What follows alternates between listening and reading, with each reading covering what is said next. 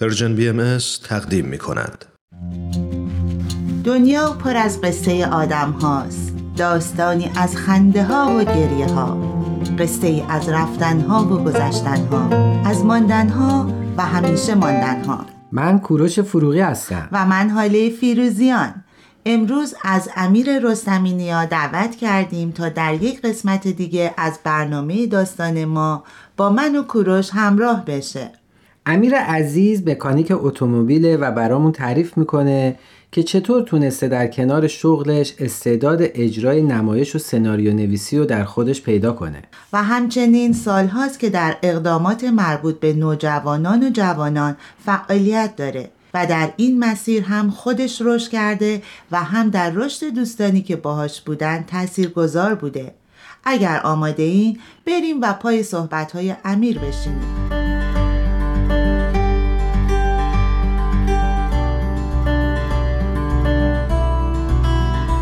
امیر جان خیلی خوش اومدی به برنامه ما. ممنونم که دعوت ما رو پذیرفتی. امیر جان خوش اومدی. ممنون میشم که خودتو برام معرفی کنی. خیلی ممنونم از شما که من رو دعوت کردیم به برنامه خوبتون. امیر رستمینیا هستم 33 ساله. متولد شهر لالجین همدان. من در یک خانواده به دنیا آمدم که مادر بهایی بودن و پدر به خاطر فشارهایی که زمان انقلاب به جامعه بهایی وارد شده بود تبری کردن و به دیانت اسلام هرچند به ظاهر گرویده بودن. البته دیدگاه و بینش بهایی که مادرم داشت در تربیت من خیلی موثر بود. در اون زمان تو شهر ما جامعه بهایی فعالیت خاصی نداشت چون تعداد آنچنانی هم نداشتیم. یعنی جز خانواده شما خانواده بهایی دیگه تو شهرتون نبود؟ می‌تونم بگم جا خانواده دیگه ای نبودم. فقط یک خانواده بودن که بعدها خواهر من با یکی از پسرهای این خانواده ازدواج کردن اون خانواده بهایی این تنها خانواده های بهایی بودن که بعد از انقلاب تو شهر بعد از انقلاب تنها اون خانواده بودن که تو شهر مونده بودن. بله. من می‌خوام داستان زندگیم رو از اینجا برای شما شروع کنم که تو دوران کودکی من تمایل خیلی زیادی به داستانهای دینی داشتم. طوری که خواهر من هر شب برای من با داستانهای پیامبرها رو نقل می‌کرد که من بخوام بخوابم. این علاقه من به مسائل مذهبی و نبودن فعالیت های جامعه بهایی تو شهر ما باعث شده بود که من به برادر دیگم که خیلی مؤمن بود به دیانت اسلام و حتی می‌تونم بگم یک مؤمن واقعی بود در دیانت اسلام به همه تعالیم پایبند بود و سعی می‌کرد که یک زندگی سالم اسلامی داشته باشه به سمت این برادرم خیلی کشیده شده بودم. الگو قرار الگوی من. بله الگوی من شده بودش. به طوری که من تو سن 8 سالگی 9 سالگی و در 10 سالگی دعا و مناجات های اسلامی میخوندم و نماز اسلامی میخوندم و حتی غذای نمازهای گذشتم رو هم میخوندم. با اینکه نماز هنوز به واجب, واجب نشده. بود دقیقا. یه کار دیگه ای که ما تو این سن و سال می‌کردیم من داداش کوچیکترم همراه خودم می‌کردم و بچه های محله رو می آوردیم تو خونمون و با هم نماز می خوندیم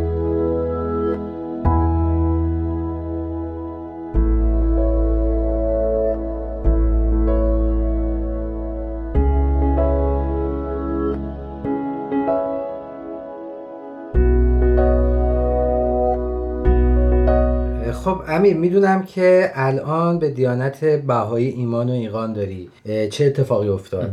بله اگه اجازه بدین اول یادی از مادرم بکنم که دلیل اصلی ایمان من رو وجود ایشون می‌دونم. من در سن 11 سالگی مادرم رو از دست دادم و ایشون به درگاه الهی صعود کردن. خدا رحمتش مرسی خدا رفتگان شما رو به مرزه و همونطور که گفتم با اینکه ایشون به خاطر فشار حکومت و همچنین کوچیک بودن شهرمون و فضایی که در اون زندگی می‌کردیم علنا به امورات مذهبیشون نمی پرداختن ولی از نظر شخصی من یک مؤمن واقعی به تعالیم حضرت بهاءالله و دیانت باهایی بودن و تعالیم حضرت بهاءالله رو سرلوحه تمام امور زندگیشون قرار داده بودن. خب من مسلمون بودم نماز میخوندم خیلی فعالیت های اسلامی دیگر رو می‌کردم. میگم حتی دوستان خودمون رو به منزلمون میآوردیم و با هم نماز جماعت می‌خونیم ولی مادر من با اینکه خودش نماز و مناجات بهایی میخون هیچ وقت مانع ما نشد. نه تنها مانع نمی‌شد حتی کاری نمی‌کرد که ما احساس پشیمونی کنیم یا حرفی بزنه که بخواد دیانت اسلام رو تو ذهن ما خراب کنه. البته تاکیدش همیشه به این بود که از خرافات پرهیز کنیم در مورد هر امری تحقیق کنیم و کورکورانه هیچ امری رو نپذیریم. تا سن 15 16 سالگی من این روند ادامه داشت ولی گویا از شروع سن جوانی تو باورهای من انقلابی رخ داده بود. مونده بودم بین اونچه از دین و رفتارهایی که افرادی مثل معلم های مدرسه و کسایی که به عنوان افراد مذهبی میشناختم ازشون می‌دیدم و اون چیزی که از دین میخوندم و مطالعه می‌کردم. منطقت بهت می‌گفتی دقیقا. ترس مذهبی از طرفی و شجاعت رد خرافات از یه طرف دیگه یه چالش بزرگی توی ذهن من ایجاد کرده بود. تو همین سنها یعنی 16 17 سالگی چند تا اتفاق تاثیرگذار تو زندگی من رخ داد. اولین این بود که به خاطر رشته تحصیلی که باید میخوندم الکترونیک مجبور بودم هر روز از لالجین بیام همدان و اونجا تحصیلات خودم رو ادامه بدم.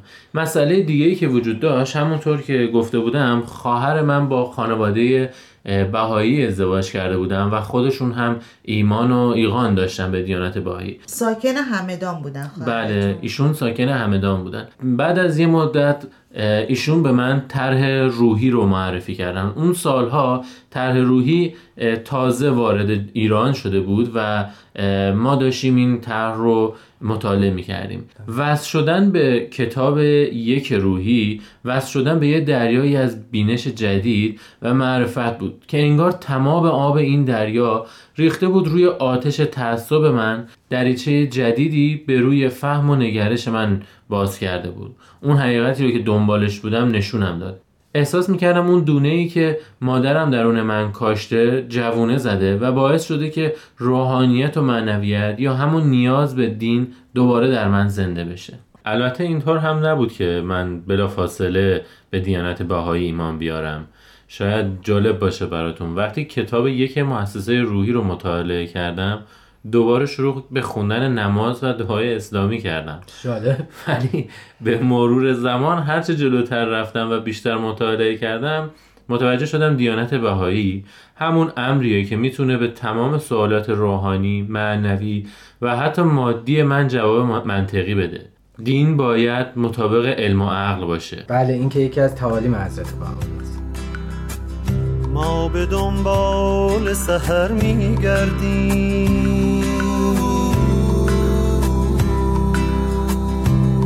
به دنبال سحر میگردیم. دست در دست نسیم. دل من غرق بهار. ما به دنبال سهر میگردیم.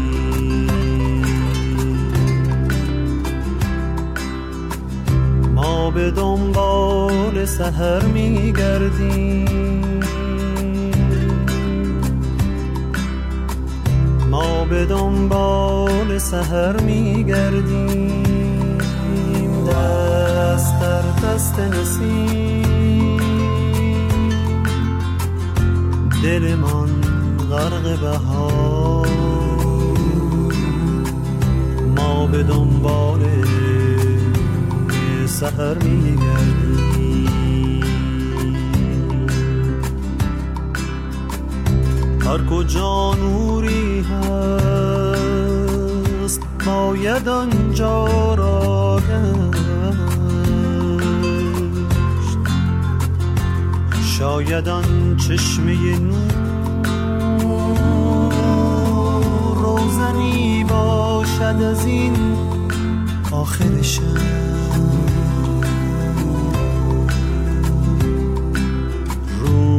سهرگاهی نو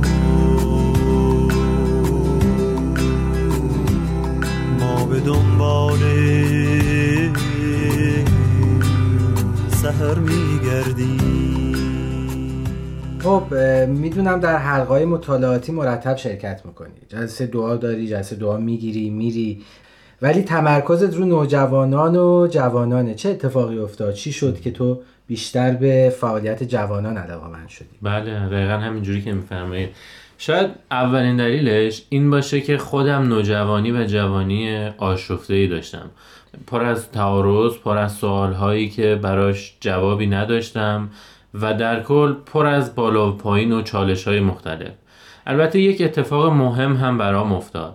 که به خاطر یک مسئله شغلی و کاری به شهر شیراز رفتم و زندگی مجردیم رو اونجا شروع کردم. در اون زمان گروه های جوانان منطقه ها رو به گروه های 20 نفره تقسیم می کردن و این باعث شده بود که یک توفیقی شامل حال من بشه که به یکی از این گروه ها وصل بشم و توی رأیگیری که اتفاق افتاد مسئولیت نظامت یکی از این گروه های جوانان رو به من بسپارن. حقیقتش برای خودم هم عجیب بود. فکر نمی کردم به جوانی که تا دو سال پیش مسلمان بوده و شاید هنوز به نظم و نظام اداری جامعه هم واقف نیست همچین مسئولیتی رو بدن. ولی جوانان بهایی فعال در اون سالها به من اطمینان کردند و همین شد که من سالها عهدهدار نظامت جوانان و فعالیتهایی که تو این زمینه می‌شد بودم. و در اون فضا هم خودم رشد کردم و هم به جوانان دیگه کمک کردم که رشد کنن. می‌خوای یکم بیشتر برامون از فعالیت های جوانان بگی؟ بله حتما. ویژگی که فعالیت جوانان به ما میده باعث شده بود خلاقیت ها بروز پیدا کنم و یه سری از توانایی های من که تا اون موقع شاید خبری ازشون نداشتم و برام اهمیتی نداشتش بروز پیدا کنه. من مشغول کار مکانیکی بودم ولی فعالیت های جوانان من رو به سمتی برد که هم از لحاظ هنری بتونم رشد پیدا کنم هم از لحاظ اجتماعی. از لحاظ هنری این بودش که من اصلا اطلاعی از هنر و مهارت هنری نداشتم. ولی قابلیتی که جامعه به ما می‌داد ما متوجه شدیم که می‌تونیم نمایش هایی برای جامعه بهایی اجرا کنیم. این فعالیت ها انقدر ادامه پیدا کرد بعد از چندین سال من تونستم چند نمایش و تئاتر اجرا کنم. خیلی جالبه. یعنی بهت کمک کرد که تواناییات آشکار بشه. بله همینطوره. بستر این توانایی ها رو جامعه بهایی در اختیار من گذاشت و مهمترین اتفاقی که برای من افتاد متصل شدن به یک حلقه مطالعه و یک گروهی بود که با هم شروع کردیم. یکی از کتاب های مؤسسه روحی رو بخونیم. کتاب پنج مؤسسه روحی به طور مستقیم مرتبط میشه به فعالیت های نوجوانان. و از جوانای عزیزی که تو دهه دوم و سوم زندگیشون هستن دعوت می‌کنه که تو این فعالیت ها شرکت کنن. این کتاب و معرفی طرح تواندهی نوجوانان باعث میشه که یک سری از مهارت ها و توانایی هایی که نوجوانان تو زندگیشون دارن بروز پیدا کنه و مهارت هایی مثل تجزیه و تحلیل نیروهای مخرب و سازندهی که تو جامعه هستن و از تاثیر هر یک از اونا تو زندگیشون رو بشناسن قوای بیانشون تقویت پیدا می‌کنه خصلت های روحانیشون افزایش پیدا می‌کنه و یک زندگی شرافتمندانه رو یاد می‌گیرن که تو مسیر زندگیشون داشته باشن. وصل شدن به کتاب پنج روحی این توانایی رو به من داد که بینش جدیدی نسبت به زندگی و جامعه که در اون زندگی می‌کنم پیدا کنم و برام خیلی مهم باشه که این جامعه چقدر می‌تونه رشد کنه و چه افرادی تو این جامعه هستن که تو سن 12, 13, 14 و 15 سالگی می‌تونن تاثیرات خیلی زیادی بذارن و عامل تغییر باشن توی زندگی همه ما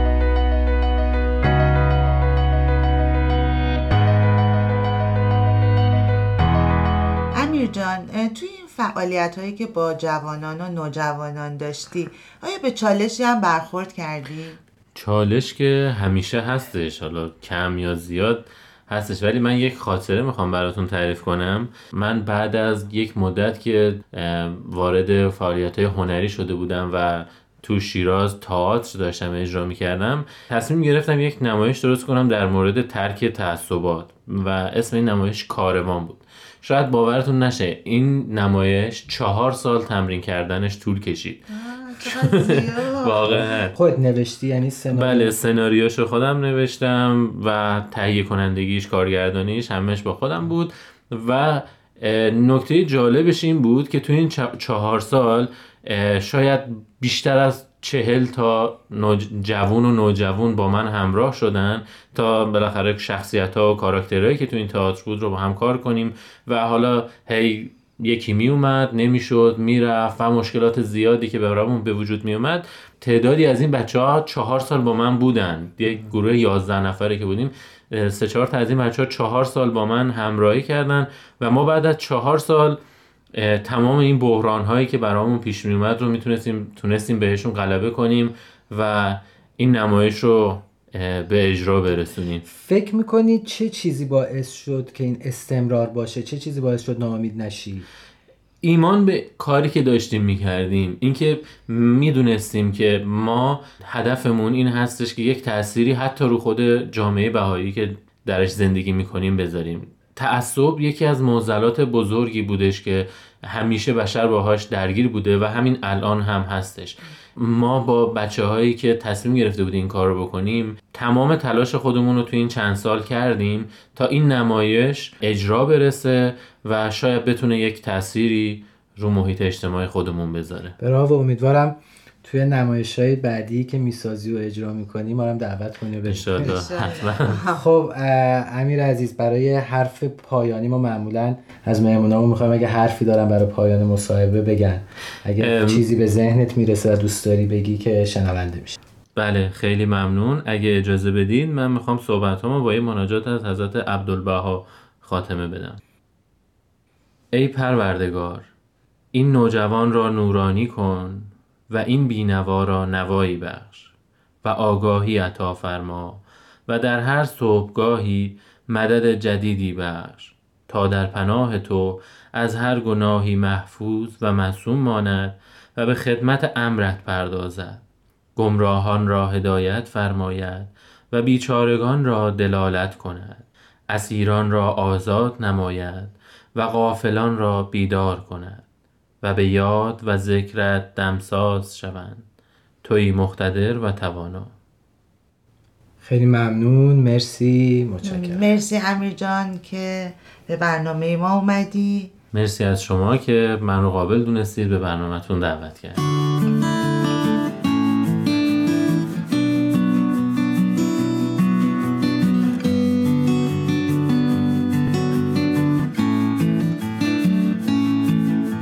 شنوندای عزیز با هم حرفای امیر رو شنیدیم. جوانان یکی از گرانبهاترین گنجینه های دنیا هستند و به نظر من فراهم کردن امکاناتی برای تشویق جوانان به مشارکت کامل در فعالیت های جامعه وظیفه همه نهادها، سازمانها و مؤسساته.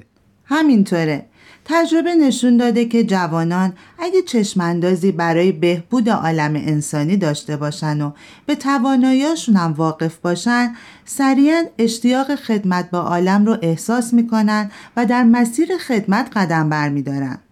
باد موافقم حاله. امروزه به طولت اعظم شورای حاکمه جامعه جهانی بهایی جوانها رو تشویق می‌کنن تا تسلیم این اوضاع نابسامان دنیا و کمبودهای کنونی جامعه بشری نشن.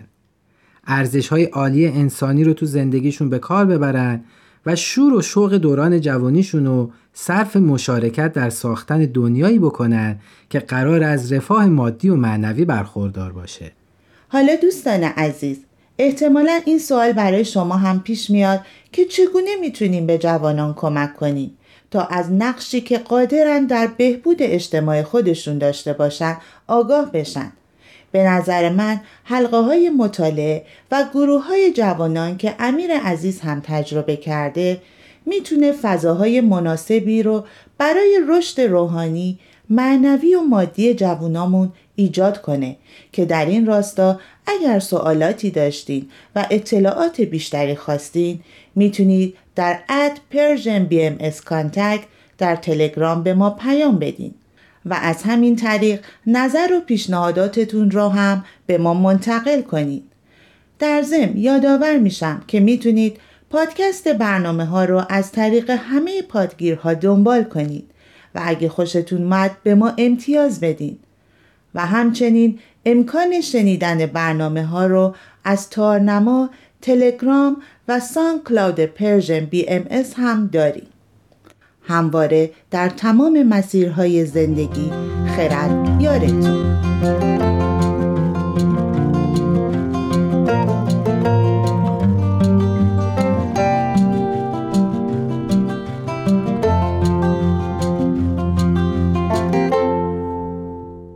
تهیه شده در پرژن BMS